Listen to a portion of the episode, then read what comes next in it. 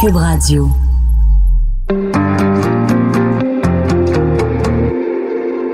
On les critique, on les juge, on dissèque leurs faits et gestes. Mais qui sont les hommes et les femmes derrière nos politiciens? Loin du débat partisan, au-dessus de la mêlée, je vous offre de les découvrir pour essayer de les comprendre.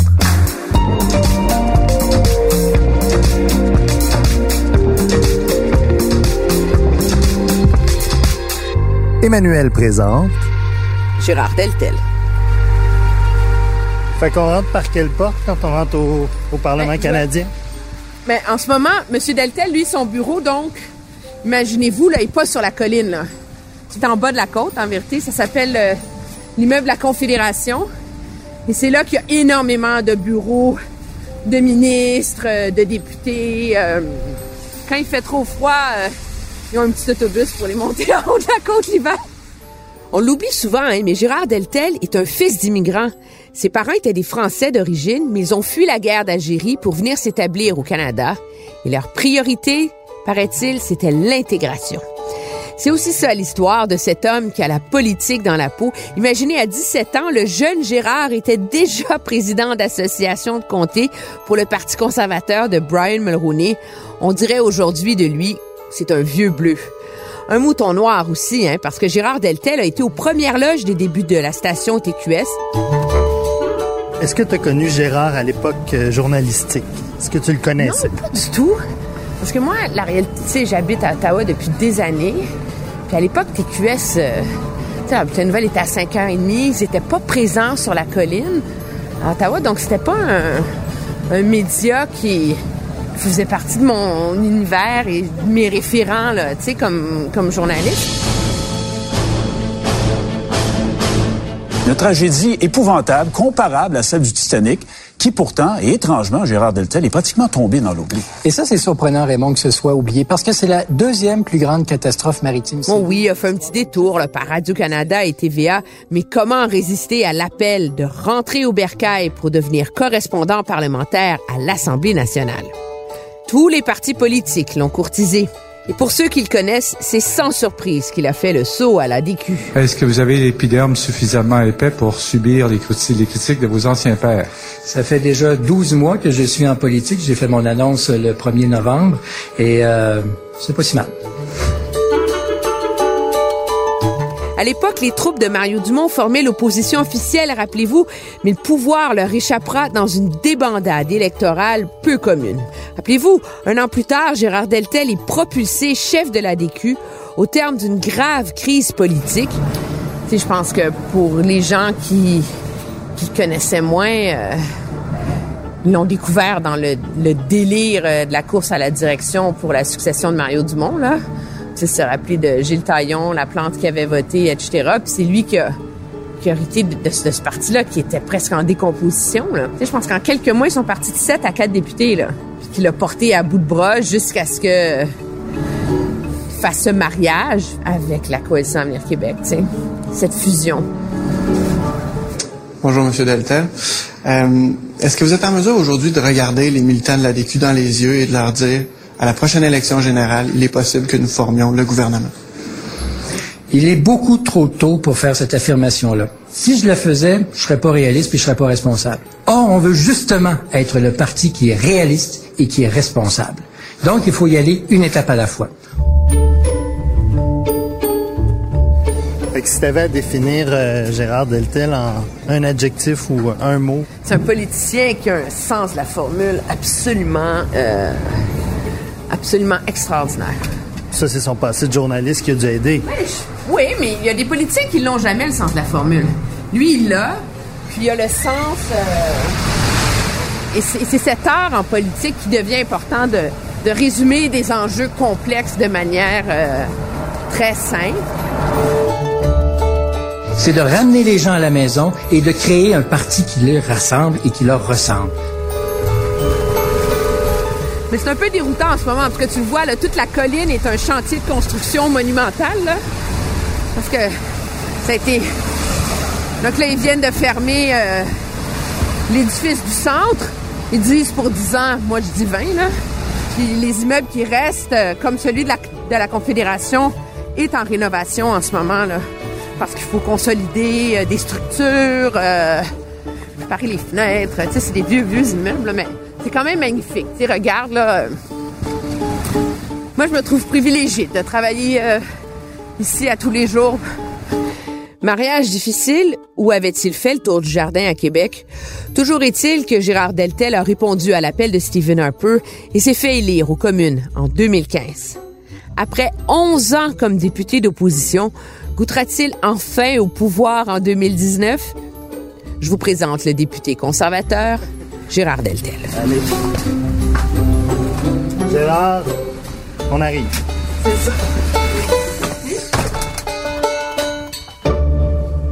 Donc là, ça roule. Parfait. Donc, micro proche, je connais ça? Un petit peu, oui. Un peu, hein? On me demande des fois, vous en vous de la- des médias? Vous en vous du temps que j'étais journaliste? Je dis pas vraiment. Un, j'ai adoré ce que j'ai fait quand j'étais journaliste, puis j'adore ce que je fais depuis comme député. Puis de toute façon, j'ai un micro sur le museau à tous les deux jours. Fait que c'est pas, je m'ennuie pas des médias. Non. Mais est-ce que ça vous manque pas d'être journaliste? Non, absolument pas. Non. Non, Pourquoi? sin- sincèrement, j'ai, été privilégié, moi, dans la vie. J'ai eu comme deux, deux jobs, là, deux emplois principaux. Journaliste, député. Journaliste, j'ai adoré ça. J'ai fait les trois antennes, j'étais Radio-Canada, TVA, TQS. Euh, j'ai adoré ce que j'ai fait pendant 20 ans, puis j'adore ce que je fais maintenant. Fait que j'ai pas de regrets, j'ai pas de dans, dans le bon vieux temps. Non, non. J'ai fait ce que j'avais à faire quand j'étais journaliste, puis j'adore ce que je fais maintenant comme député. Qu'est-ce que vous aimiez du journalisme? En fait, c'est drôle parce que journaliste et député, c'est à peu près la même chose, mais exactement le contraire. Un journaliste est témoin des événements, il est au cœur de l'action, puis il doit rapporter les choses de façon neutre. Un député, il est plus que témoin des événements, il est acteur des événements, il faut qu'il ait une opinion sur tout, et il est là pour, pour dire ce qu'il pense. C'est la même chose, mais exactement le contraire. Quand je lisais votre biographie, vous, êtes à- vous, avez, vous avez été à Radio-Canada et TVA. Personne sait ça de vous. On s'en rappelle pas.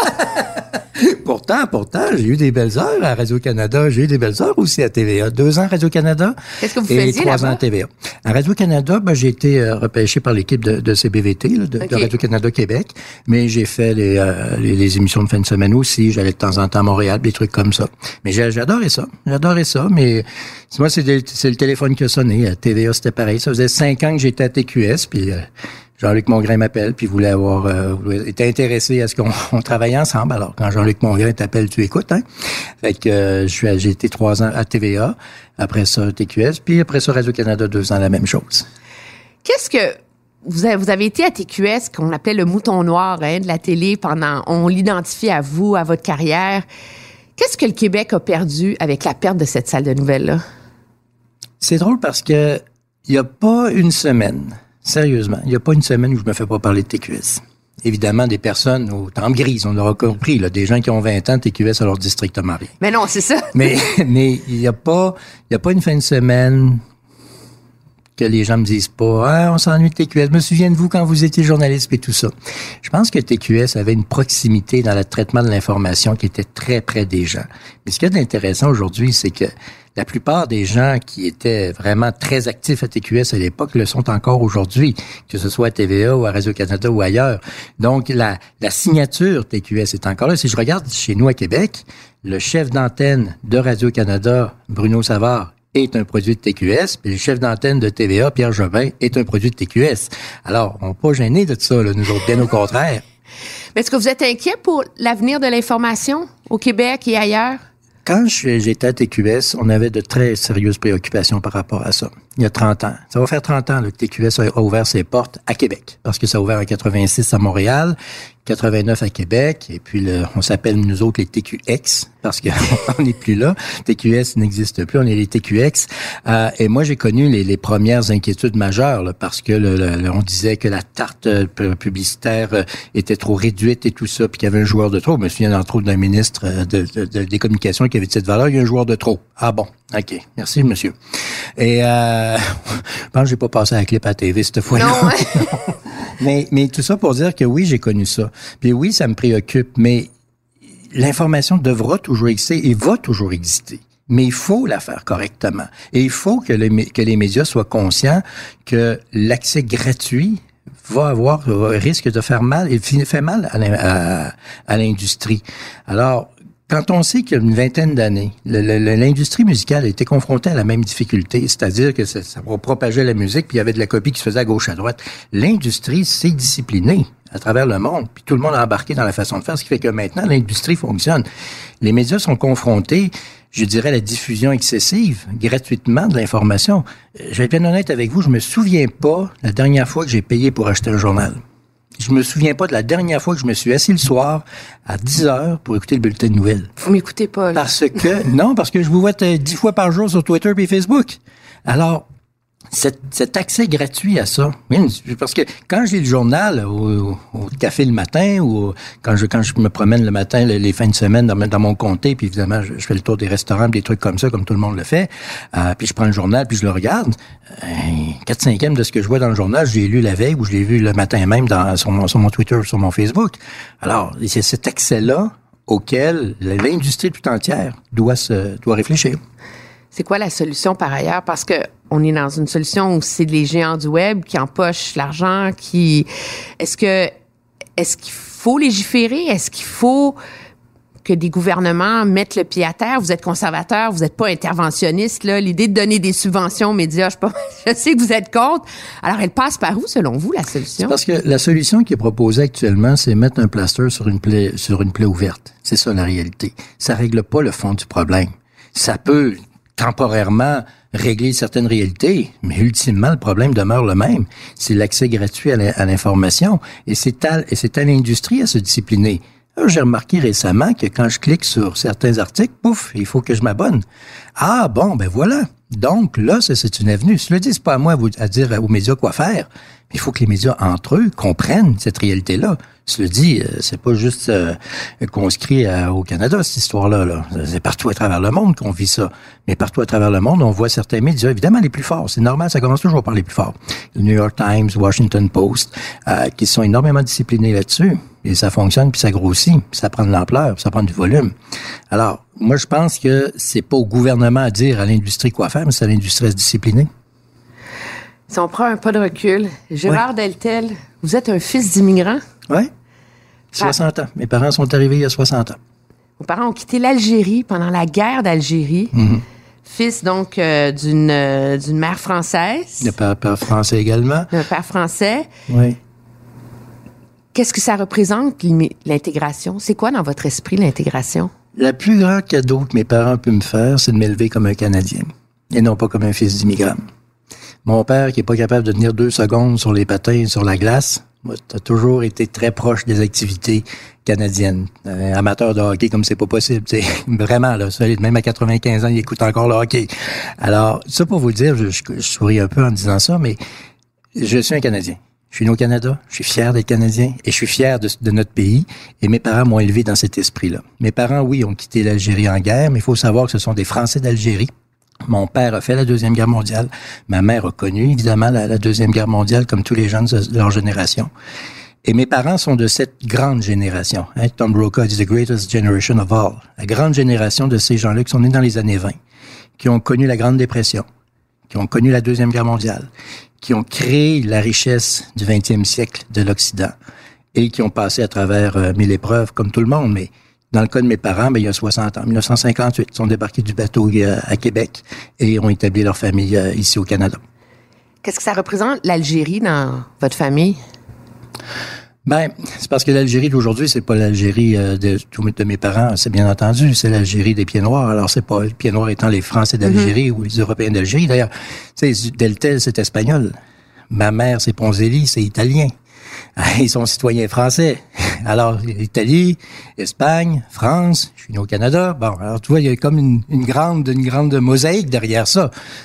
Mais, comme je vous le dis, la plus grande chose que mes parents ont faite pour que justement je sois quelqu'un qui, qui, soit heureux, ben c'est de m'élever comme un, comme un Canadien. Puis ça, est-ce que ça informe votre perspective? C'est un grand débat en ce moment, l'intégration des immigrants dans la société. C'est c'est la thèse du c'est l'antithèse du multiculturalisme ce que vous dites non? J'oserais pas oh, qualifier ça basé sur mon expérience personnelle euh, parce que chacun a son expérience par rapport à ça. Euh, vous avez des gens qui justement ont vécu l'immigration d'une différente façon. Moi, je l'ai vécu avec un nom qui, il fallait que je passe ma vie, j'ai passé ma vie entière à épeler mon nom, là. Remarquez, je me plains pas, là. Je veux pas passer pour une victime, là. Mais, euh, comprenez bien que Deltel, là, je veux dire, si vous envoyez un, vous pouvez dire bonjour de ma part. C'est soit mon, c'est soit mes enfants, c'est soit mes parents, c'est soit mon frère, c'est soit ma nièce, c'est, on est une famille, là, quand même relativement modeste, là. J'ai un cousin éloigné qui est à Montréal, que j'ai appelé d'ailleurs un moment donné. Je dis bonjour, je m'appelle Gérard Deltel. Ouais, ah oui, c'est, non, c'est pas, c'est vous, c'est pas vous. Oui, c'est moi. Ah, c'était comme sympathique, là. Mais c'est clair qu'on est numériquement parlant, on n'est pas, on n'est pas nombreux. Bon, évidemment, on fait notre possible et on, se tient beaucoup ensemble dans la famille. Mais euh, chaque immigration a ses euh, défis et chacun le relève à sa façon. Et il n'y a pas euh, de, de, façon parfaite. Il n'y a pas de, de, de, chemin à suivre que tout le monde doit suivre. chacun vit à sa façon. Et chacun vit à sa façon dans ses expériences, dans sa vie personnelle, dans sa vie d'accueil aussi, comment ça se passe. Euh, J'écoutais récemment un entretien qu'a eu euh, l'ancien ministre Samamad sa maman qui a quitté la Syrie euh, en guerre, qui est arrivé ici à l'âge de 19 ans, il savait à peine parler français, qui avait 10 cents dans ses poches, puis des souliers tout croches. Il a connu une carrière tout à fait brillante, des études brillantes, une carrière professionnelle étincelante, a été élu, réélu, je pense, cinq fois, a été ministre senior. C'est ce genre de modèle, cela, là, pour quelqu'un qui veut s'intégrer. Et M. Hamad a toujours dit, moi, je suis arrivé au Canada pour être Canadien, puis au Québec pour être Québécois, tu sais. Alors, c'est sûr que quand tu arrives avec ce que t'es, mais chacun le vit à sa façon. Et il y a des, milliers de belles expériences d'immigration puis d'intégration, comme il y a des milliers de chemins différents. Et chacun a le sien. Puis je suis le dernier minute pour dire aux gens quoi faire, si ce n'est que de dire, ben mon Dieu, quel privilège j'ai eu dans ce grand pays. C'était qui Gérard Deltel, euh, enfant? je sais pas. Vous étiez comment? Sage, tannant, sportif? Ah, je sais pas. Je suis pas sportif, j'ai essayé, mais disons que j'ai compris vite que j'avais d'autres choses à faire dans la vie que d'être d'être joueur de hockey. Mais euh, c'était non, je, je, veux dire, j'ai fait ce que j'avais à faire, tu sais, puis je veux pas euh, je veux pas de grandes de grandes révélations à faire là-dessus, si ce n'est que j'ai été privilégié d'être d'être né dans une bonne famille avec des bonnes valeurs, avec des beaux modèles, avec des parents qui travaillaient fort, puis que j'ai été élevé là-dedans avec un bon entourage, des bons amis d'enfance aussi, un bon voisinage, des bons professeurs. C'est comique parce qu'il y a dix ans, quand j'ai été élu député, j'ai été invité à une, un rassemblement de, de, de, professeurs à la retraite. Puis je me souvenais de tous les noms de mes, de mes professeurs du primaire, tu sais. C'était intéressant. Je, je pourrais inventer à vous en faisant ça, mais c'est juste pour vous dire que j'ai été attaché à ça. D'ailleurs, Ma circonscription, Louis-Saint-Laurent, et la circonscription provinciale que j'avais, Chauveau, ben, c'est euh, là où je suis né, où j'ai grandi, où j'habite encore. Je passé, pour ainsi dire, toute ma vie euh, à Loretteville, là, dans la banlieue de Québec, puis c'est mon coin. Une parenthèse, votre père, qui, vous l'avez dit, est un vétéran de la Deuxième Guerre mondiale. Il a été nommé chevalier de la Légion d'honneur. Ouais. Est-ce que ça a un impact sur votre vision, ça, de, de la chose militaire, de la place qu'on leur doit dans la société? Absolument. Ça, c'est clair. S'il y a quelque chose qui a, été différent dans ma vie par rapport à, plusieurs de mes amis, c'est parce que mon père a fait la Deuxième Guerre mondiale. Et veut, veut pas, quand tu grandis dans cet esprit-là que ton père a combattu les nazis, que ton père a été parmi les millions d'hommes et de femmes qui ont combattu l'ogre qui était le nazisme, waouh, waouh. On ne sera jamais assez reconnaissant envers ces hommes et ces femmes qui ont sauvé l'humanité tout entière et qui ont sacrifié leur, jeunesse. Euh, mon père raconte des histoires et parfois, ça arrive. Cours pas après non plus, mais ça arrive. Et euh, je me souviens, tout petit enfant, euh, je disais à ma mère, je dis, ma mère, la guerre, est-ce que c'est, maman, est-ce que la mer c'est beau? Non, la guerre, la guerre, c'est pas beau. Mais pourquoi papa l'a fait? Ma mère disait tout le temps pour que tu puisses manger à ta faim tous les jours et pour qu'on puisse justement vivre librement tel qu'on est. Or, quand t'es enfant, t'es enfant, tu t'imagines plein de choses. Mais je me souviens, j'avais 10 ans, je pense, puis j'avais vu un documentaire sur la Deuxième Guerre mondiale à CBC. En fait, le fameux documentaire de, de, la BBC qui avait été repris, puis j'étais en cinquième année, je revois encore, évidemment, la, bon, c'était la libération de Dachau. Et boy, euh, ça a marqué, là. Puis c'est là qu'à 10 ans, tu comme prends conscience que, OK, c'était ça qui risquait de nous arriver. Et c'est pour ça que mon père et des millions d'hommes et de femmes ont combattu cet ogre-là. Tu dis, waouh! Alors c'est sûr que oui, j'ai grandi dans cet esprit-là. C'est sûr que j'ai une sensibilité naturelle plus forte que le, le citoyen euh, régulier, disons, là, euh, par rapport à l'affaire militaire. Puis c'est pour ça que, que lorsque j'étais au provincial, bon, on, ensemble, on a initié la, la route de la bravoure pour la, le chemin qui mène à la base militaire de Valcartier. Ça n'a pas été facile, il a fallu s'en reprendre deux fois, puis euh, j'ai tapé du pied pour que ça puisse se faire, dans la porte fermée de façon assez brutale, merci, pour que ça puisse avancer, puis ça a avancé. Et ça s'est fait. Alors, tant mieux, mais souvent, je me fais dire, justement, euh, merci pour ce que vous avez fait pour la route de la bravoure. C'est vous que je remercie. C'est vous que je remercie. Pas moi, le mot rien que l'idée de faire ça, mais c'est vous qui avez été brave et c'est vous qui continuez à perpétuer cet honneur et cette bravoure qui peuvent être des éléments de fierté pour tous les Canadiens. Vraiment.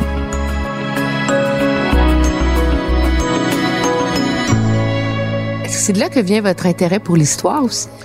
Peut-être. Euh, on dit toujours que l'histoire, ben, c'est un puissant fond. Hein. Plus on en apprend, plus on se rend compte qu'on sait rien. Alors c'est fantastique pour ça parce qu'on n'a jamais fini d'apprendre. Et Churchill disait toujours, s'il y a trois choses que je vous conseille dans la vie, c'est étudier l'histoire, étudier l'histoire, étudier l'histoire. C'est pour ça, pour ça que vous l'avez fait? Qu'est-ce que vous pensiez faire avec ça en allant étudier en histoire à ah, l'université? Euh, être professeur, être ah professeur d'histoire. Ben oui, absolument. Et quand j'étais journaliste, je me disais tout le temps, bon ben ma classe n'est pas de, de 30 personnes, ma classe est de 100 000, 200 000, 500 000 ou 1 000 de personnes quand j'étais dans les dans les grands réseaux. Euh, donc, euh, c'est toujours. Moi, j'ai toujours pensé que le journaliste c'était une façon d'instruire les gens. C'est une façon d'enseigner aux gens. C'est une façon de présenter les éléments pour que les gens puissent faire leur propre réflexion après. C'est ma façon de faire. Je vous dis pas que j'ai raison, puis je vous dis pas que j'ai raison, que j'ai tort ou peu importe. Puis j'ai toujours été un bon professeur. C'est pas ça du tout. Mais c'est cette approche-là. C'est un privilège extraordinaire quand on est journaliste de faire ça, de pouvoir rentrer dans la maison des gens, de souper avec eux littéralement. À TQS, c'était à 5h30 notre bulletin de nouvelles à l'époque. On révolutionnait le monde parce qu'on était une demi-heure avant tout le monde. Et comment les gens pouvaient souper avec puis leur raconter des histoires. Et euh, quand j'ai été chanceux à TQS, parce que les gens, les patrons, M. Jean-Pierre Pampalon, entre autres, étaient très ouverts pour une nouvelle approche. Et on avait déployé cette nouvelle approche-là en faisant des émissions spéciales sur l'histoire, euh, d'une demi-heure de temps, rappeler des événements historiques, les, les 75 ans du pont de Québec. Euh, récemment, j'avais fait un reportage sur un crash aérien Québec, le 27, pour les, les 15 ans de ça.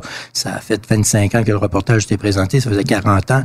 Et bon, enfin, je, je raconte ça rapidement, mais je l'ai mis sur YouTube, et puis j'en ai parlé un petit peu sur Twitter, Facebook, puis j'ai reçu un tapon de rencontres, de, de, de commentaires par rapport à ça. Ça nous rappelle ça nous rappelle ça. Ben, j'ai toujours perçu le métier de journaliste comme étant une façon de d'enseigner aux gens. Et oui, j'aurais aimé être professeur d'histoire, mais je fais partie de la génération où, quand j'ai fini l'école, on m'a dit « Ah ben, mon petit gars, tu reviendras dans 20 ans parce que j'ai la sécurité d'emploi jusqu'à la fin des temps. Fait qu'on se reparlera dans 20 ans, mon homme. Salut! » Je fais partie de cette génération-là, moi. La euh, génération où les portes étaient pas ouvertes. Et quand je vois qu'aujourd'hui, cherche-moi l'entreprise qui embauche pas, là, je me dis, bon, tant mieux, tant mieux. Je suis bien heureux pour cette génération-là. Mais disons que la génération, ma génération était confrontée à d'autres défis. Cela dit, je commencerai pas à faire brailler tout le monde avec ça, là. Mais ceci m'a mais, conduit mais à être pourquoi journaliste. vous, ça vous passionne, l'histoire? Oh mon Dieu, c'est parce que il y a rien de plus passionnant que de comprendre qu'est-ce qui s'est passé avant pour en fait, d'apprendre ce qui s'est passé avant pour comprendre ce qui se passe maintenant, puis pour tenter de voir ce qui va se passer plus tard. Et je crois pas, moi, à la répétition historique. OK? Souvent, les gens vont dire, ah, c'est exactement comme ça que ça s'est passé, donc ça va se passer comme ça tantôt. Non, c'est pas vrai, là. Moi, je crois pas à ça. Parce que chaque époque c'est, euh, a ses préoccupations ou enfin ses défis. Et, c'est comique parce que l'autre ça me revenait à l'esprit. Euh, quand j'étais jeune, j'étais évidemment fasciné par la télévision, euh, les bulletins de nouvelles. euh, Bernard de Rome, la première fois que j'ai serré à la main, mon me shaké comme une feuille, tu sais, pas puis, Pierre Bruno, la même chose, tu les rencontres la première fois de ta vie, dis, oh, ok, bonjour monsieur, tu es enchanté, salut Gérard, hein, vous me connaissez, tu sais, shaké comme une feuille, là, bas Alors, euh, ça pour vous dire que, c'est, c'est, tu sais, moi qui était, qui, qui est né des années 60, qui, qui écoutait la télé euh, de façon assidue, particulièrement les bulletins de nouvelles, je me disais, bon, comment mes parents faisaient, il y avait pas de TV, tu sais. Et aujourd'hui, les enfants, mais les petits-enfants vont dire, mais comment les parents et les grands-parents faisaient? Il n'y avait pas d'Internet. Comment ils faisaient dans le temps, sais? Alors, chaque génération a ses préoccupations. Chaque génération a ses défis. Chaque génération a son passé et a l'avenir qui s'ouvre à lui. Et chaque génération, justement, peut porter un regard oblique, parfois sévère, parfois ambitieux sur la génération précédente. Et c'est ça l'histoire. L'histoire, c'est l'évolution perpétuelle. L'histoire, c'est l'évolution constante. Et l'histoire ne s'inscrit, les événements historiques ne s'inscrivent pas dans l'unicité. C'est souvent des mouvements qui se, qui se répercutent partout à travers le monde. Euh, prenez la Révolution tranquille. Euh, Québec existait avant, le Québec existait, existait la Révolution tranquille, puis le Québec existe après. Il est pas né à ce moment-là, le Québec avait passé. Mais la Révolution tranquille est passée aussi dans quel moment? Dans une époque où vous aviez Vatican II, où l'on décloisonnait la pratique de la religion. Vous aviez John Kennedy qui amenait un nouveau leadership politique. Vous aviez la conquête de l'espace qui décloisonnait et qui montrait comment l'univers était grand et comment la perspective scientifique pouvait être enrichissante et stimulante. Ah, c'est pas exclusif au Québec où il y a eu comme un décloisonnement. À travers le monde entier, il y a eu cette espèce de décloisonnement-là. Et c'est ça qui nous permet, lorsqu'on apprend l'histoire et qu'on n'a fini pas d'apprendre l'histoire, de se faire une idée différente de choses, puis d'avoir sa propre idée.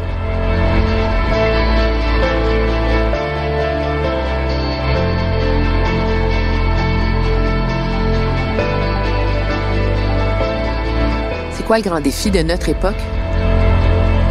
le, grand défi de l'époque, c'est de conjuguer avec, comment je dirais ça, la, transmission de l'information est vraiment exceptionnelle. OK?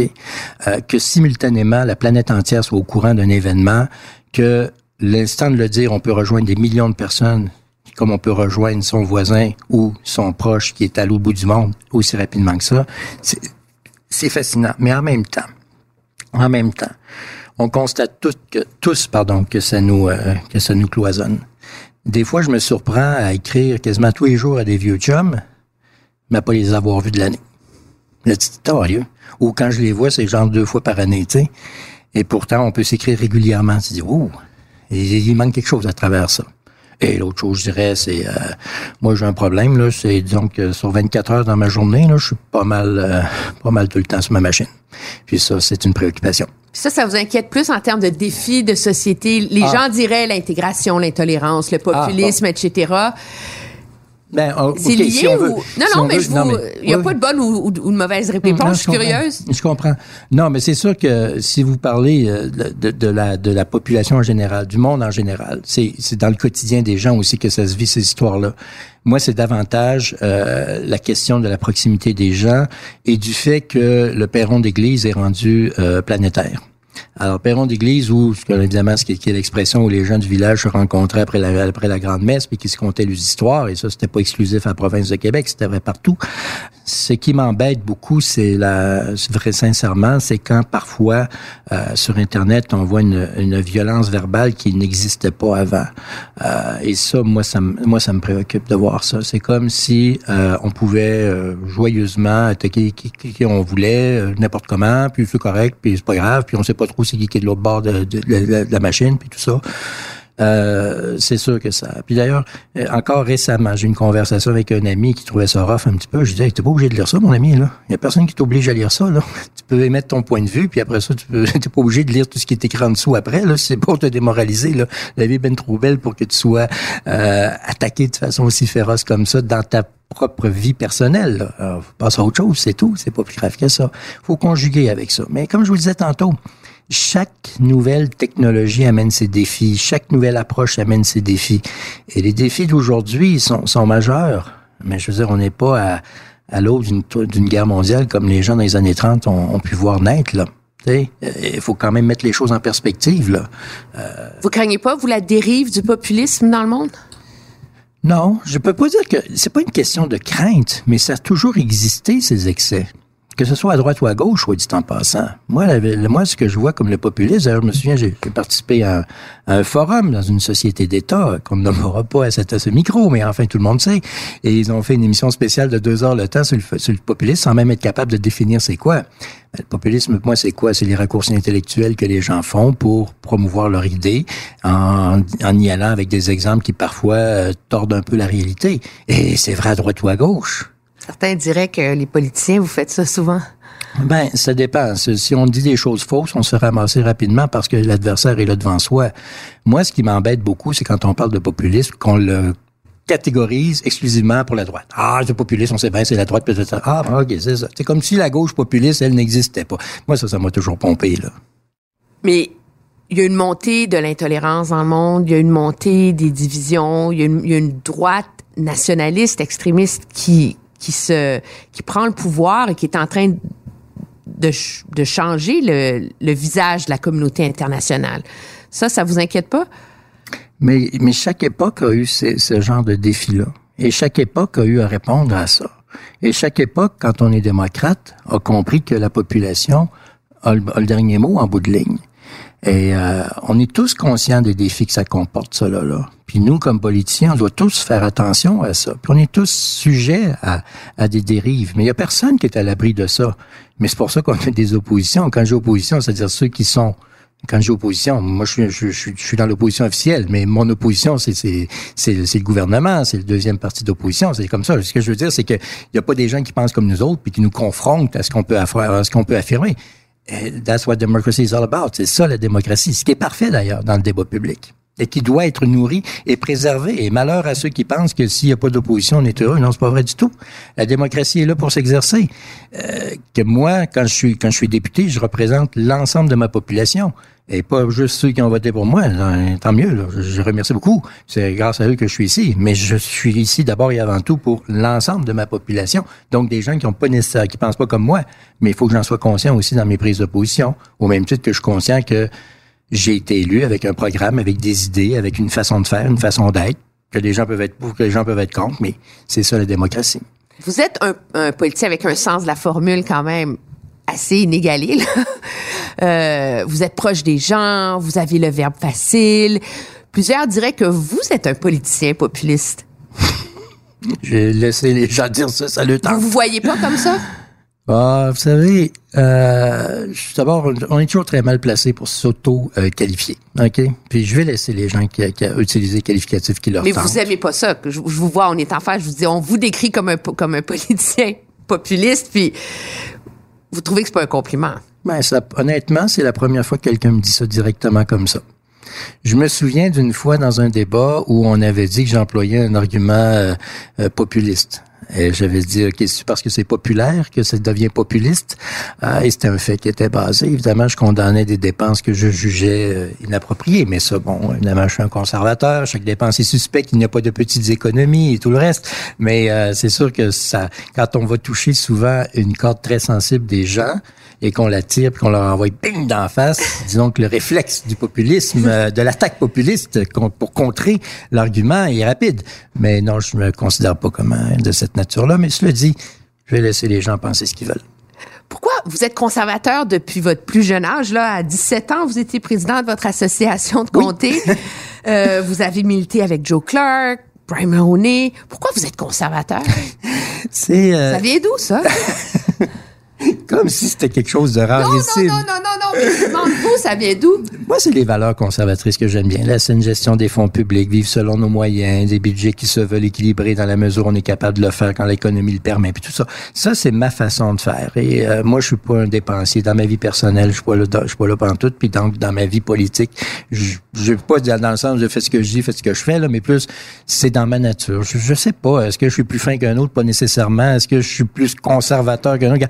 Je suis comme je suis et comme les autres le sont comme comme ils le sont, mm. tu sais. Et il y a pas j'ai toujours pensé qu'en politique, il n'y a pas de mauvaises idées fondamentales, à part évidemment les extrêmes et tout le reste, mais il n'y a pas de mauvaises idées fondamentales en politique. Il y a des idées auxquelles on croit, auxquelles on croit pas, auxquelles on adhère, auxquelles on n'adhère pas, avec lesquelles on se sent bien, avec lesquelles on se sent pas bien. Et c'est ça, tant qu'à moi, le, le, le, vrai débat de la politique. Moi, je suis un conservateur, bien fier de l'être. Mais vous avez dit aussi à une époque qu'il faut que le gouvernement se comporte comme un bon père de famille.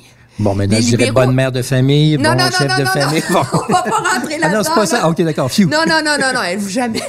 Mais les libéraux qui dépensent beaucoup oui. dans des programmes sociaux, dans des allocations famille, etc., diraient que c'est ça un bon père de famille, c'est de s'occuper des plus faibles, de les aider, de mettre tout le monde sur un pied d'égalité. C'est pas ça. Et, dans... et, le faire avec les sous qu'on a et ne pas vivre sur la marge de crédit de nos enfants, puis ne pas envoyer la facture à nos enfants puis à nos petits-enfants, et ne pas vivre non plus au-dessus de nos moyens. Parce que chacun peut avoir des rêves absolus qui, ouais, bien entendu, moi aussi, j'aimerais ça avoir plein de choses. Oui, mais je vis selon mes moyens. Et la même chose pour un État. Puis un État, c'est quoi? C'est qu'il, oui, doit prendre soin de, des plus humbles d'entre nous, bien entendu. Puis oui, on doit permettre à ceux qui ont l'initiative, l'énergie, le talent, la capacité et la volonté de, d'initier des événements, de pouvoir le faire, de créer des emplois, de créer de la richesse et tout ça, bien entendu. Mais d'un autre côté, il faut le faire selon nos moyens. Et c'est vrai dans notre vie privée comme c'est vrai pour un chef d'État. Et sans oublier non plus le fait, sans vouloir te faire trop de politique partisane, que quand tu te fais élire en disant tu vas faire des petits déficits, tu en fais des gros, puis que tu vas avoir zéro déficit en 2019, puis tu as 20 milliards de déficit en 2019, ben pour moi, c'est ça le genre de truc qui amène le cynisme en politique. Parce que tu dis une chose, fais le contraire. Vous qui êtes de Québec, vous avez été élu à Québec sous la DQ, Parti conservateur. Expliquez-nous le mystère Québec en politique. le mystère du Québec ou le mystère de Québec? De Québec. ah, écoutez, euh, ça, c'est le genre de débat, puis je sais, ça fait dix ans que je suis là-dedans, puis même avant ça, euh, quand j'étais journaliste... Mais est-ce que vous comprenez, vous? Ben, je vous dirais, euh, on est à l'écoute des gens, puis les gens nous le disent. Puis on est le fruit de ce que les gens sont aussi. Hein. Euh, je vous disais tantôt, moi, je suis né dans mon comté, puis j'ai pas grandi dans mon comté. J'en fais pas un blood test, là, qui quand j'étais chef euh, de, mm. de, parti, puis que je cherchais des candidats, tout ça, je cherchais pas à avoir exclusivement des gens qui étaient nés dans leur comté. Je veux dire, ça, c'est faut, faut, faut, faut, voir un petit peu plus grand que ça. Mais c'est tellement plus facile quand tu es issu de ton coin, puis que tu as grandi dans ton coin, tu représentes les gens de ton coin. Ça, c'est sûr que c'est... Mais comment une ville de fonctionnaires Mhm. Parce qu'il y a beaucoup de fonctionnaires là, à Québec, mhm. on s'entend. Là. Mais le fonctionnaire peut être conservatrice, anti-système, anti-establishment, comme les électeurs de la région de Québec le sont. Puis ils le sont à l'égard. Là, juste pour que. C'est ça. Euh, vous voyez, on fait des rénovations dans l'édifice de la Confédération et puis on entend bien ça actuellement. on va juste, on va laisser gratter votre fenêtre. Je pense qu'il y en a pour un petit moment. Je peux, on peut peut-être aller ailleurs ou. Euh, Peut-être, hein? Alors qu'il reste trois semaines, semble-t-il. Semble-t-il. Ça devait durer trois mois, mais ça fait un petit peu plus longtemps. C'est correct. Ah, en deux mots pour la question de la Ville de Québec, c'est que nous, bien évidemment, les conservateurs, on est très sensibles aux dépenses publiques, puis on est contre les dépenses euh, inefficaces. Mais souvent, il y a des fonctionnaires qui sont conscients justement qu'on dépense un petit peu trop, puis qu'il y a des dépenses qui sont pas efficaces. Alors, c'est un peu une, une partie de l'explication.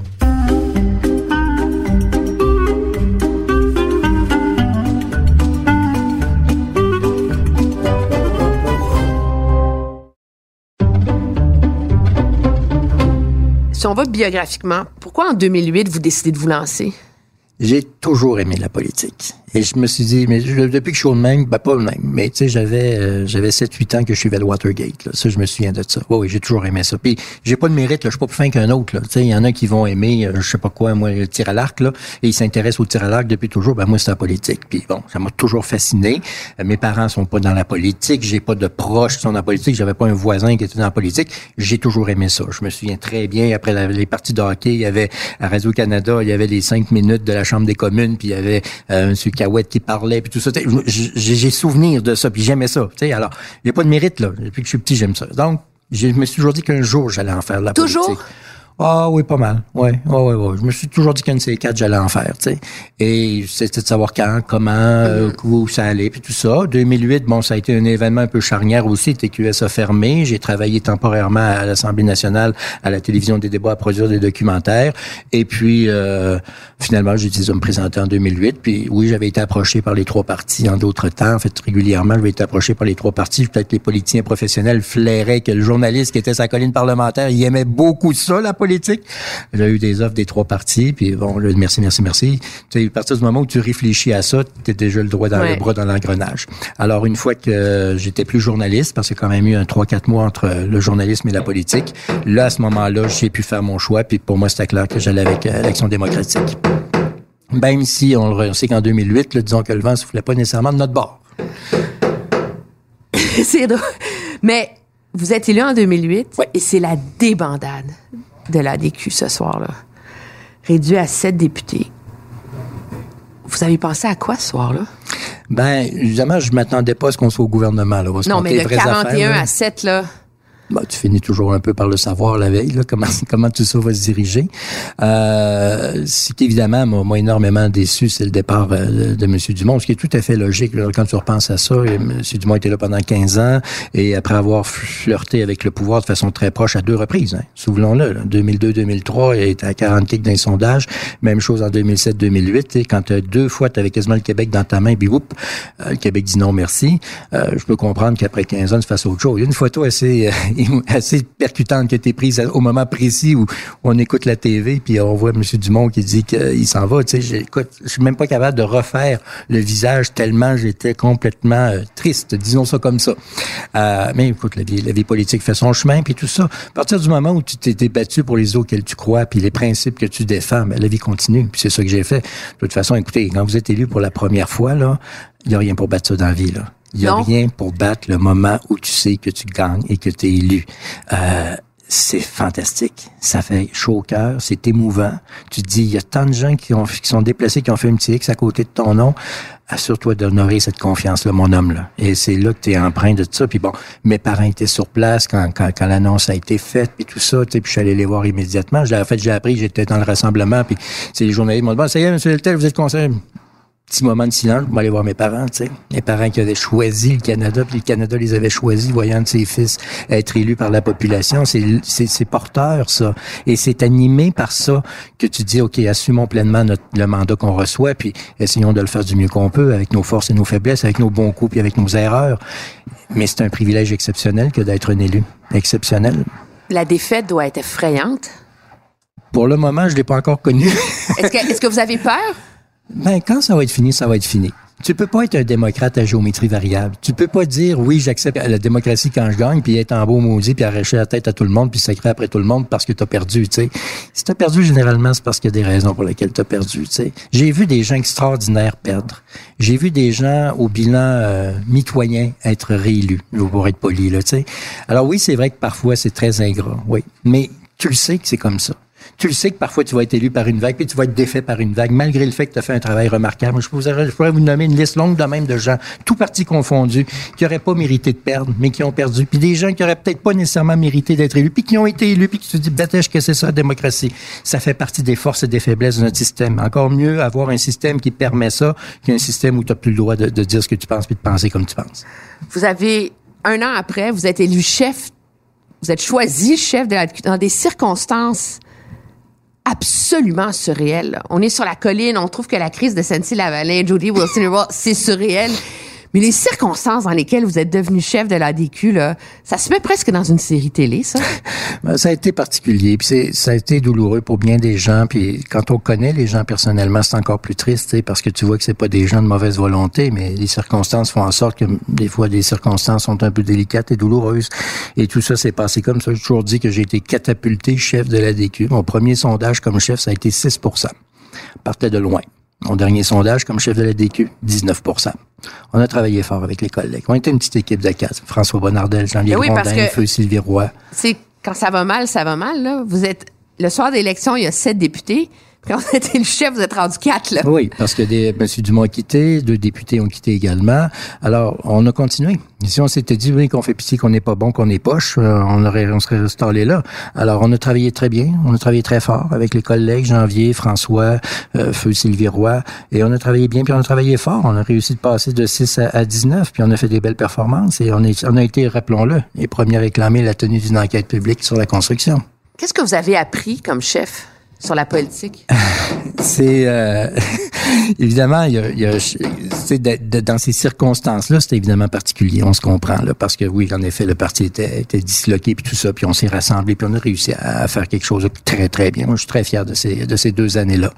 C'est évidemment euh, la rencontre des gens. S'il y a quelque chose que j'ai adoré dans mon dans mon métier de chef là, c'est de me parcourir le Québec de bout en bout et d'aller à la rencontre des Québécois et leur parler. Ça là, il n'y a rien de plus le fun que ça.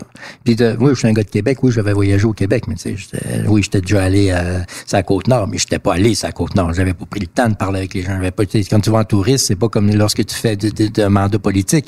Et de me promener dans tous les bords du Québec, c'était fascinant. Ça, c'est quelque chose d'intéressant. Alors, le chef a justement ce, ce privilège-là, cette responsabilité-là aussi d'être à l'écoute de la population qu'il veut représenter, puis d'être à l'écoute de ses militants aussi. Puis il faut faire preuve de beaucoup de modestie puis d'humilité quand on est chef, beaucoup plus que l'on pense. On pense les gens qui sont chefs, ça écoute, ils pensent rien qu'à leur image, puis rien qu'à eux autres, puis c'est le culte du chef. Ben, pas vrai, tout là, parce que t'es rien si t'as pas du monde derrière toi, t'es rien si t'as pas du monde avec toi, puis t'es rien si t'écoutes pas le monde.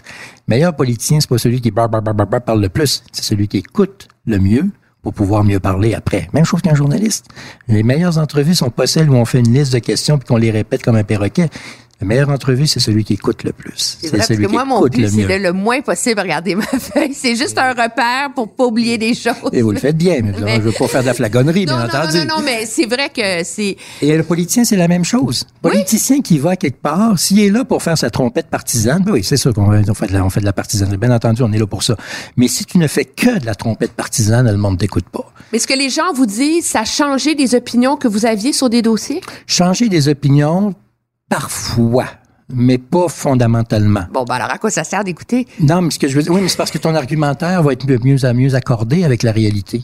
Mais l'idée, c'est pas de changer d'opinion. L'idée, c'est de savoir ce que tu dois dire aux gens pour les convaincre que ton idée fondamentale est la bonne. Et si parfois tu utilises un argument qui a pas d'allure ou qui est trop, trop extrémiste ou trop, trop, trop stupide, euh, moi, évidemment, ça m'est jamais arrivé, bien entendu, mais parfois que c'est d'autres à qui ça peut arriver, eh ben, c'est là que tu te tires dans le pied. Et c'est là qu'il faut que tu sois à l'écoute. C'est pas la science absolue. La politique, il y a- une chose qui est sûre en politique, c'est qu'il n'y a rien de sûr. Alors, il faut que tu sois à l'écoute de cette, de cette réalité-là. Il faut que tu saches comment les gens vont réagir à ça. Et parfois, tu peux avoir une opinion sur un sujet précis qui fait en sorte que les gens ne te rejoignent pas. Mais c'est peut-être parce que tu n'as pas les bons arguments, mais écoute ce que la population te dit pour pouvoir nourrir ton argumentaire. Et ça, ça demande beaucoup d'humilité. Et ça, ça demande beaucoup de, de je dirais pas de don de soi, là, quand même, mais tu sais, il faut que tu sois à l'écoute des gens. Le politicien qui arrête pas de parler puis qui écoute pas, il est dans le trouble. C'est le début des problèmes.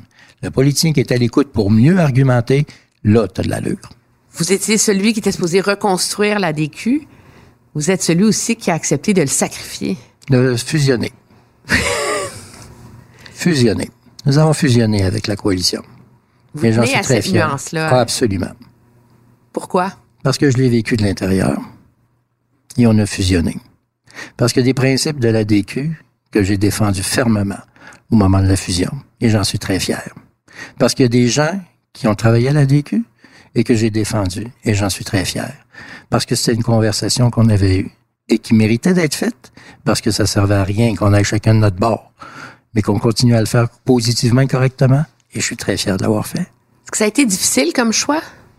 C'est difficile si tu n'écoutes pas ce que les gens veulent. Parce que là, tu te dis, oh, ben, regarde, on va le faire, puis ça va régler ça. Non, non. Il faut que tu écoutes chacune des positions là-dessus. Puis il faut que tu sois attentif à tes gens. Et c'est un dialogue que tu dois avoir. Et il n'y a rien de difficile dans la mesure où ça se fait correctement. Ça s'était fait tout croche, oui, ça aurait été difficile.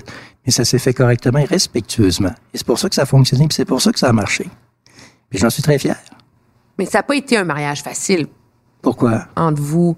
Ben, vous étiez les deux. Après ça, vous êtes partis. Vous avez décidé de quitter la scène politique à... Et je suis Québec. maintenant au fédéral, puis trouvez-moi une personne qui va vous dire que je suis pas heureux à Ottawa.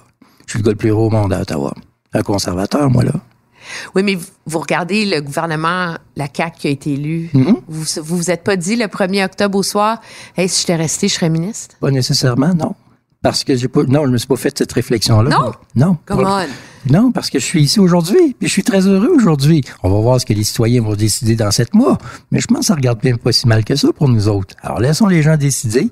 Mais l'autre chose que je vais vous dire, c'est que ça faisait déjà pas mal longtemps que je sentais que le gouvernement de la CAQ allait, euh, que la CAQ allait former le gouvernement, le gouvernement majoritaire. Un an avant, c'était, j'avais vraiment senti que c'était fait.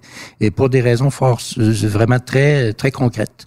Euh, oui, on sentait que le PQ avait certaines difficultés. Oui, on sentait que le gouvernement avait certaines difficultés. Mais lorsqu'en novembre 2017, 2017, la mise à jour économique a présenté ce que moi j'appelle les quatre as de la gestion des fonds publics. Baisse de certaines taxes, baisse de certains impôts, équilibre budgétaire, puis on commence à payer la dette. Avec des choix qui prêtent à examen. Je veux pas dire que je ne signe pas un chèque en blanc sur le bilan euh, de l'administration de M. Létard, euh, de M. Coiteux, mais les quatre as de la bonne rare. gestion des fonds publics étaient sur la table. Ils l'ont ils l'ont déposé. Et je répète, avec des choix qui prêtent à examen, là. Mais les quatre as étaient là. Puis les gens n'étaient pas contents. Je suis OK, d'accord, c'est fini. Même la saine gestion ne, ne réussit pas à plaire aux gens. Et ce que je dis là a été redit lors du discours euh, de- du budget de M. Girard, qui a salué justement les efforts qui ont été faits par le gouvernement précédent, qui a, qui donné l'État euh, sur plus de 5 milliards de dollars. C'est quand même pas rien. Mais voyant cette application de la bonne gestion des fonds publics, saluée par le premier ministre Legault le lendemain de l'élection, saluée par le ministre Girard lors du dépôt du budget, et que malgré ça, les gens n'étaient pas contents, je trouve que c'est fini. Alors oui, j'avais prévu un à l'avance, une victoire de la CAQ majoritaire.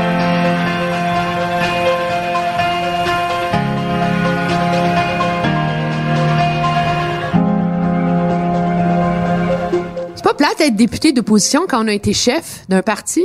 Absolument pas. Non. Chaque fonction a ses défis, chaque fonction a ses bonheurs. Qu'est-ce que vous défi- aimez du De- fait d'être député d'opposition à Ottawa? Bon, d'abord, je n'ai été que dans l'opposition. Ben oui, vous le connaissez. J'ai une expertise Vous êtes quand même. un vétéran quand même, J'ai hein? une, j'ai une expertise assez, re- assez bien établie dans le domaine. On va voir dans sept mois, j'ose espérer que ça va changer, mais on va laisser la population juger. Euh, c'est sûr que dans l'opposition, tu as une approche, ok? Tu as une approche qui dise, qui vise à identifier les, les éléments qui sont faibles face à l'adversaire et les mettre en lumière, basés sur tes principes, sur ta gestion de faire. Alors ça, c'est ta, c'est ta façon d'être.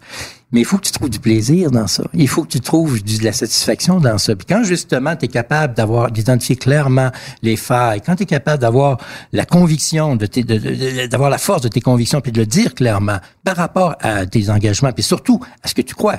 Puis comme je vous disais tantôt là, il n'y a pas de bonne ou de mauvaise idée à part les extrêmes, mais il y a des idées auxquelles on croit, d'autres auxquelles on ne croit pas.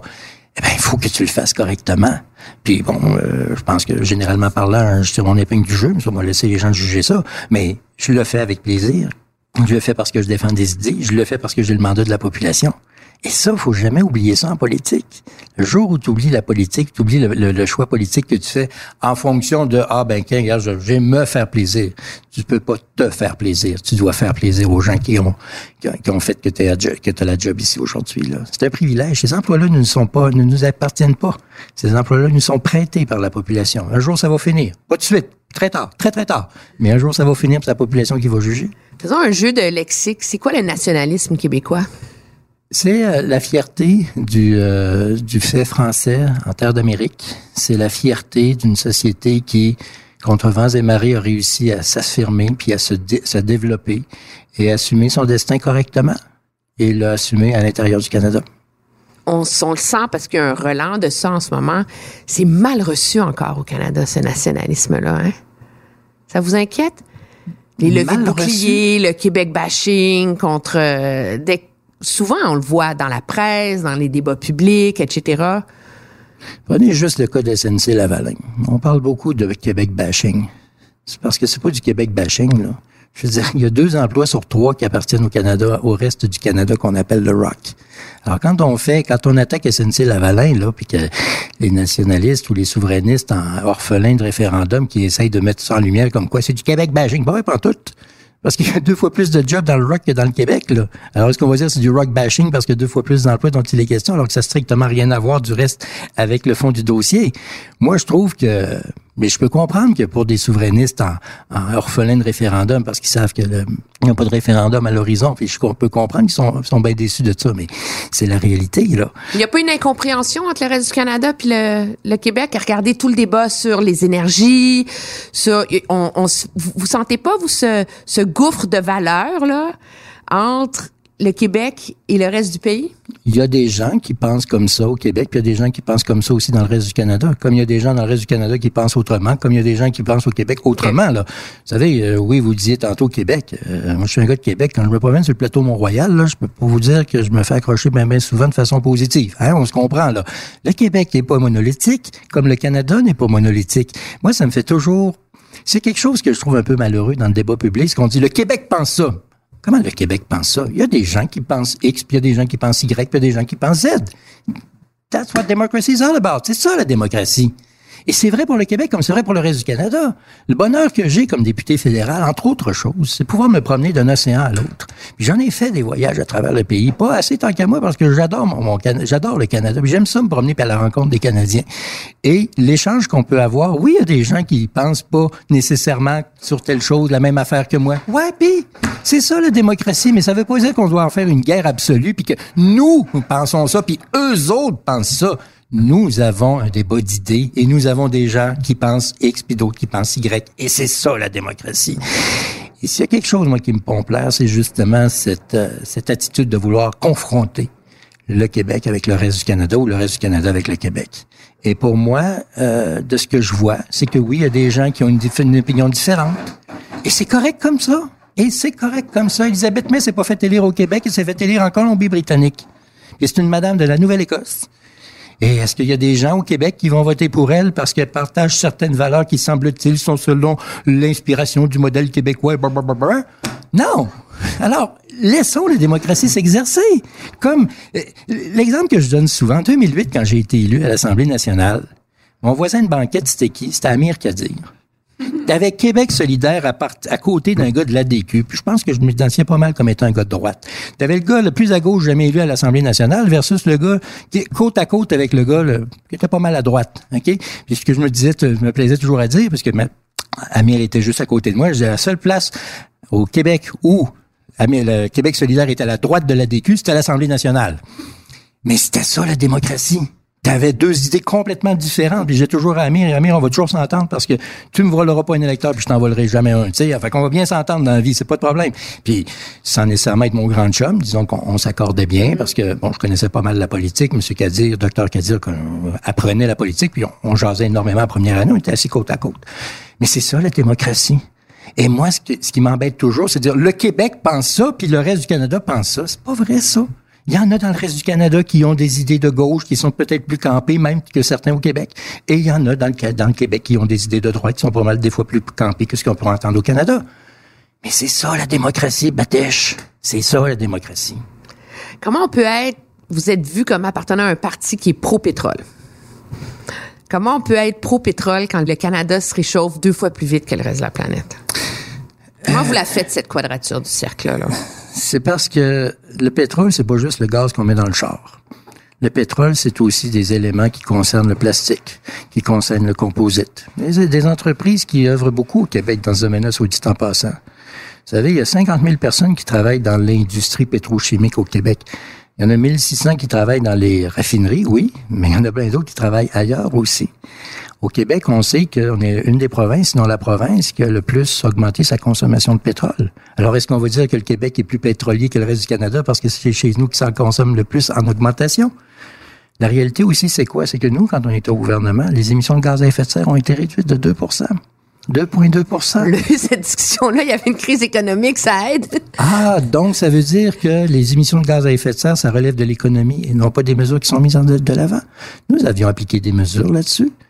Nous avions appliqué des choses. Nous avions fait des efforts là-dessus. Pas assez aux yeux de certains, oui. Pas toi, on le reconnaît. Est-ce qu'on qu'on en a fait? Oui. Est-ce qu'on a donné, ça donne des résultats? Oui. Et nous avons, pour parler de ce débat-là précis, le débat sur la taxe sur le carbone. Nous, on n'est pas d'accord avec ça parce qu'on estime que c'est une façon de taxer les gens plutôt que d'aider à réduire l'empreinte environnementale. Et on a un vrai exemple, là. Pas un exemple là, de, euh, théorique, là. Un vrai exemple. Le Québec a la bourse sur le carbone. Donc, d'une certaine façon, une taxation sur le carbone. Et les deux premières années, le bilan de ça, c'est quoi? Aucune diminution des gaz à effet de serre. C'est pas moi qui le dis. C'est c'est la science dans le document déposé par le premier ministre du Québec en décembre dernier à l'Assemblée nationale, qui conclut que la bourse sur le carbone n'a eu aucun effet sur la réduction des émissions de gaz à effet de serre. Alors, c'est ça. Et quand on parle des pipelines, rappelons-nous qu'au Québec, il y en a des pipelines. Tu as 2000 km de pipelines au Québec. Tu as neuf pipelines qui passent en dessous du fleuve. Tu as un pipeline flambant neuf qui a été construit il y a quoi? Il y a 7-8 ans, entre Lévis et Montréal, qui traverse 26 cours d'eau dans le fleuve Saint-Laurent, qui traverse 248 km dans une des zones les plus peuplées du Québec. Et ça fonctionne. Et ça a été fait correctement. Alors, quand j'ai vu tous les, tous les reportages qui ont été faits sur les désastres potentiels d'un pipeline nouveau au Québec, pourquoi on n'a pas été voir celles et ceux qui vivent avec un pipeline sur leur terre? On parle de 640 quelques terres qui sont traversées par un pipeline construit il y a 7 ans ou 8 ans, quelque chose de même. Il n'y a pas si longtemps que ça. Et ça s'est fait avec succès. Alors oui, on est capable de le faire. Moi, quand je vois les gens qui s'arrachent le cœur par rapport à ça, non mais savent-ils qu'à Dorval, à l'aéroport de Dorval, c'est 4 millions de litres d'essence qui sont consommés tous les jours par les avions. Puis ce pétrole-là, il arrive pas par train, puis il arrive pas euh, par, euh, par, euh, par camion. Il arrive par un pipeline. Eh oui, il y en a des pipelines au Québec. Qu'est-ce que vous voulez que je vous dise? La réconciliation avec les Autochtones, c'est quoi? C'est, c'est essentiel. C'est essentiel et euh, on s'en parlait tantôt. Moi, j'ai le privilège d'avoir euh, les Premières Nations dans mon comté, Wandake. C'est sûr, je suis un gars de Loretteville, j'ai grandi à côté, j'habite à 1000, j'ai grandi puis j'habite encore à 1000 de, de Wendake. J'ai des amis intimes très proches, des amis d'enfance. Euh, c'est des gens que je connais très bien. C'est des gens avec qui j'ai une relation exceptionnelle et réciproquement aussi. Je suis un privilégié, moi. J'ai grandi à côté, à côté d'eux autres. Et c'est une, euh, une Première Nation qui qui est une inspiration pour toutes les Premières Nations sur la façon de vivre ensemble. Et quand on dit vivre ensemble, c'est pas, c'est vivre ensemble. Donc chacun met l'épaule à la haut. Et, ça, et on doit voir ça comme étant des partenaires pour la prospérité, des partenaires pour l'unité également, et non pas une confrontation. Et c'est pour ça que je suis très fier de dire que la seule fois dans l'histoire du Canada où un chef des Premières Nations s'est adressé aux députés de la Chambre des communes, c'est sous l'égide et l'invitation du premier ministre Harper, le 11 juin 2008. Et c'est pour ça qu'à mon bureau de comté et à mon bureau ici à Ottawa, j'ai le drapeau de la Première Nation de Wendake parce que c'est des gens que je représente et j'ai les déclarations du premier ministre concernant les excuses offertes aux Premières Nations pour les écoles résidentielles.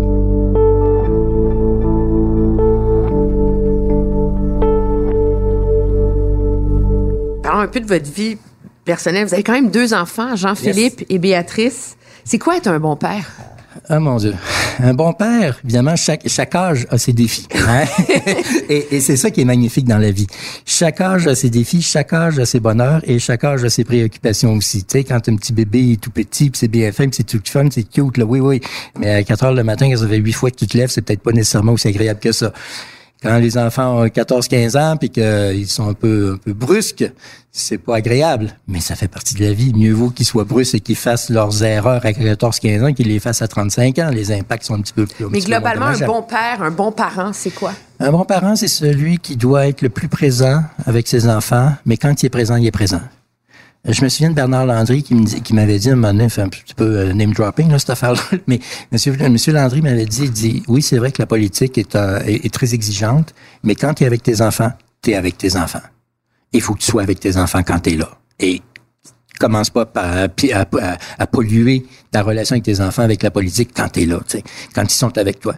Mais il faut les respecter dans leur choix, dans leur vie, puis dans leur dans ce qu'ils sont. Euh, la maman de mes enfants est comptable. Moi, je suis- j'ai été journaliste, député.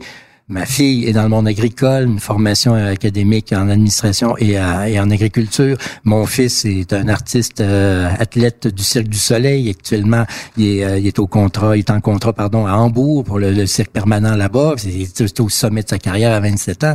C'est fantastique. A strictement rien de rapport mes enfants avec nos, nos vies professionnelles, mais on les a laissés faire leur choix et on les a accompagnés. Qu'est-ce que vous leur avez transmis, vous pensez? Ah, mon Dieu, c'est- toujours délicat puis dur à dire parce que c'est, on fait notre possible comme parents. Puis il n'y a pas de manuel d'instruction, si ce n'est que l'exemple puis la motivation, puis de les aimer. Puis de les aimer dans ce qu'ils sont, puis de les aimer dans leur choix, puis de les accompagner dans leur choix, puis de les laisser faire. De les laisser faire de leur choix, mais en étant toujours à côté. Pas à côté pour les, pour les épauler puis pour les aider, mais pas pour leur dire quoi faire. Et les recommander ou en fait, du mieux possible, tenter les Mais quand un fils vient voir son père puis dit Papa, je vais être artiste de cirque dans la vie. Eh ben, on va tout faire pour l'aider. À 13 ans, mon fils a À fait... 13 ans? Ouais, à 13 ans, euh, c'était- c'est un beau... n'étiez pas inquiet? Euh, Maintenant, je le suis plus qu'avant, puis je vais vous dire pourquoi. C'est il y a 13, il y a- mon fils avait 13 ans et avec sa sœur, on les avait inscrits dans un camp d'équitation. On faisait de l'équitation quand ils étaient jeunes, puis tout ça. Et puis, il y avait une espèce de sidebar à l'école d'é- d'é- d'éducation en Beauce et c'était un type qui avait fait un, cirque. Alors, il faisait du trapèze, des trucs comme ça. Alors, on va chercher les enfants la semaine la semaine, la dernière journée de ce camp-là et euh, on voit des gens qui sont sur un trapèze puis tout ça. Puis là, je commence à regarder en haut, à peu près 50 pieds dans le ciel. Puis là, je regarde ça, puis je dis, ah ben ouais, c'est Jean-Philippe, ça, là, là. Et comme de fait. Et c'est à ce moment-là qu'il s'est dit, moi, c'est ça que je veux faire dans la vie. Alors, euh, école de cirque à Québec et tout ça, puis on l'a accompagné Vous dans avez ses embarqué choix. là-dedans, vous, Ben, sans dire euh, c'est difficile, tu vas pas gagner ta vie, Ah, c'est fou, c'est dangereux. Il faut- il y avait toujours un plan B à l'horizon. Évidemment, comme tous les, comme plusieurs petits garçons, ben, il avait été beaucoup attiré par l'informatique et ces trucs-là. Donc, il y avait le plan B qui était en marche. Mais le plan A, on l'accompagnait dans son choix.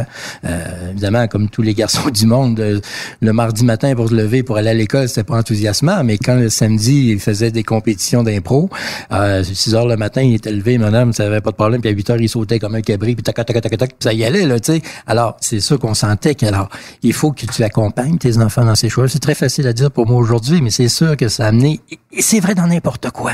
Et c'est vrai dans n'importe quoi. Ça aurait pu être ça comme ça aurait pu être autre chose, comme ma fille quand elle a décidé d'aller en agriculture, puis à l'âge de 16 ans, elle est allée à l'apocatire, elle a quitté la maison pour aller étudier à l'apocatire. OK, 16 ans et 11 mois, là, mais quand même, c'était 16 ans, là, quand elle est allée à l'Institut à l'apocatière. Et on les accompagne dans leur choix c'est pas à nous à leur dire quoi faire. On est là pour les pour les accompagner, puis on est le coussin que si jamais ça ça marche pas. Puis c'est correct si ça marche pas, mais ça le fait. Mais voilà, voilà qu'aujourd'hui mon fils, après avoir traversé le monde 25 fois à peu près, il a gagné sa vie depuis plus de dix ans là-dedans. Là qu'aujourd'hui il est au sommet au Cirque du Soleil. C'est, euh, euh, il me racontait l'autre fois, il dit, tu sais, les gars qui sont là à côté sa photo, là, ça c'est les gars qu'il y a 15 ans, je regardais sur DVD puis je me disais, wow, ça c'est le top of the world. Ben j'ai dit, ben t'es rendu là, mon homme. T'es rendu à ce niveau-là. Ben oui, je suis content. Je suis surtout content qu'ils sont accomplis. Moi, je suis un grand privilégié de la vie. J'ai deux enfants qui sont accomplis et dans leur vie personnelle et dans leur vie professionnelle. C'est un privilège, ça, dans la vie, là. C'est un grand privilège. Est-ce que vous allez le voir en spectacle? Ça devrait. mais, évidemment, vous répéterez pas ça, là. Mais quand je l'ai vu en spectacle, je regarde toujours à côté. Vous avez peur pour lui? Ben, tu tu peux pas faire semblant, hein. Un joueur de hockey, ça ne tente pas de jouer, ben, patine, fait patine. Bon, je peux pas, bien été. Mon fils, euh, s'il s'il est pas en forme, ça il tente pas, là. Tu sais, c'est, c'est assez, euh, faut toujours qu'il soit top notch, which is fine. Mais c'est ça la vie aussi, tu sais. Alors, on fait ce qu'on peut dans la, dans la vie. Tu sais, les enfants nous appartiennent pas. Hein. Les enfants, euh, on est là, puis on, les, on, les, amène, puis on essaye de faire notre possible, puis ils sont, ils sont accomplis, mais bon, juste un privilège je le répéterai jamais assez. Moi, je suis privilégié dans la vie. J'ai jamais été confronté à des graves problèmes avec mes enfants puis tout ça. Évidemment, des préoccupations comme tout le monde. Là, attention, là, faut pas penser que ça toujours été le parti. Mais des préoccupations légitimes et normales. Ma fille qui, est en, qui est avec son chum vient d'acheter leur maison récemment. Puis une semaine passée, je suis allé donner un petit coup de pinceau dans leur nouvelle maison. C'est beau de voir ça, là. C'est la vie qui, qui, qui profite. Mes parents, 94, 95 ans, évidemment, euh, la santé est un peu défaillante, mais je suis privilégié aussi, tu sais. Puis ils voient, ils voient les enfants, les petits-enfants grandir, s'accomplir aussi, puis ils sont toujours pleins de, plein de bonheur quand ils sont là. C'est important, la famille? Oui, c'est important. C'est important, puis c'est le, c'est le socle universel. Et chacun a sa famille là-dedans. Et s'il faut on vient pas, on sort pas d'une boîte à Cracker Jack. On est le fruit de ce que nos, parents ont bien voulu qu'on soit, puis qu'on a pris nos décisions plus tard. Mais le fondement, le socle, la racine même est toujours là, il doit toujours demeurer. Avec chacun ses défis. Quand, quand mes grands-parents ont quitté l'Italie, ont quitté l'Espagne pour aller à Alger, quand mes parents ont quitté Alger pour venir s'établir ici au Canada, euh, chacun avait ses défis là, et euh, chacun doit répondre à ces défis-là, mais chacun doit s'assumer pleinement. Et comme je vous dis là, quand je vois que mes enfants s'accomplissent, c'est au plan privé et au plan et au plan personnel et au plan professionnel, mon Dieu, c'est un grand privilège de la vie. Ça.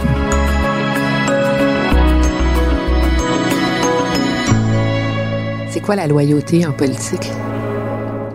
faut d'abord être loyal face à soi-même face à ses idées, face à, ce qu'on croit. Et oui, la politique amène une loyauté professionnelle et politique face au chef et face au parti. Pourquoi? Parce qu'on a été élu avec un parti. Parce qu'on a été élu avec un chef. Parce qu'on a été élu avec un programme. Alors, quand les gens pestent contre oh, la ligne de parti, c'est écœurant. Mais c'est parce que la ligne de parti a été écrite dans le programme pour dans lequel on s'est fait élire. Et quand tu n'assumes pas la ligne de parti, c'est que tu n'assumes pas ce pourquoi tu as été élu. Alors oui, ça prend une certaine cohésion. Mais est-ce qu'on est 100% d'accord avec tout? Bien sûr, avec tout, bien sûr que non. Si vous avez un politicien qui vous dit, moi, je suis 100%, 100 d'accord avec tout, puis 100% avec ce que mon chef dit, puis avec 100% du caucus qui est 100% derrière le chef, et 100% devant vous un menteur. je veux dire, c'est impossible. C'est humain. Soi-même, personnellement, on change d'idée le matin sur quelque chose, puis l'après-midi dans nos vies privées, puis personnelles, puis tout ça. Alors, il faut laisser cet espace-là, mais il faut qu'à la fin de la journée, comme on dit en mauvais français, the end of the day, à la fin de la journée, il faut que tout le monde soit cohérent dans l'action. Parce que c'est cette action-là de cohérence qui fait qu'on peut avancer les choses. Si on est 338 ici à tirer chacun la couverte de notre bord, on va dire une affaire, ça avancera pas bien bien, mais le Canada n'aurait pas bien bien avancé non plus. Ça prend une certaine cohésion d'action. Mais si par malheur, il y a des changements radicaux qui ont cours, qu'il y a des changements d'orientation qui ont cours, qu'il y a une promesse qui n'est pas tenue puis qui va à l'encontre de ce pourquoi on s'est engagé, alors là, oui, on peut taper du pied. Et bon, on ne fera pas de la politique partisane ici, mais disons que c'est arrivé à quelques reprises avec l'actuel gouvernement. Mais ça, ça, ça fait partie de la rhétorique politique. Avez-vous des regrets? Non, pas du tout. Aucun? Non, vraiment pas. Vraiment pas. Peut-être parfois des propos maladroits que j'ai pu tenir. Généralement, on s'excuse puis on passe à autre chose après. Euh, vous savez, on est dans le monde de la confrontation, mais on doit être toujours dans le monde du respect. Mais il y a personne qui est à l'abri d'un propos euh, qui dépasse la pensée. Ça arrive à tout le monde. On est humain. Ben quand ça arrive, tu t'excuses, puis tu passes à autre chose après. Puis des fois que les attaques qui sont trop brutales font en sorte que ça peut refroidir une relation, oui. Le temps arrange les choses. Le temps arrange beaucoup les choses. Et euh, en 11 ans de politique, j'ai fait des bêtises, j'ai dit des niaiseries, puis comme j'ai fait des bons coups, puis j'ai dit des bonnes choses, j'ai pas, pas réinventé la roue, j'ai juste fait ce que j'avais à faire, comme bien du monde. Mais c'est sûr que personne qui est à l'abri d'erreur. Mais quand t'en fais une, arrange-toi donc pour euh, calmer le jeu après. Il y a des façons de faire correctement. Et euh, souvent, il peut se développer des amitiés avec les partis adverses, comme il peut se développer beaucoup d'amitiés avec les, les collègues. Mais pourquoi? Parce qu'on fait le même job. Et souvent, ça aide à régler bien des situations quand justement tu as, ce type de relation-là. Devant la politique, il faut avoir des adversaires. Quand tu commences à avoir des ennemis, là, pose-toi des questions. Merci beaucoup. C'est moi qui vous remercie.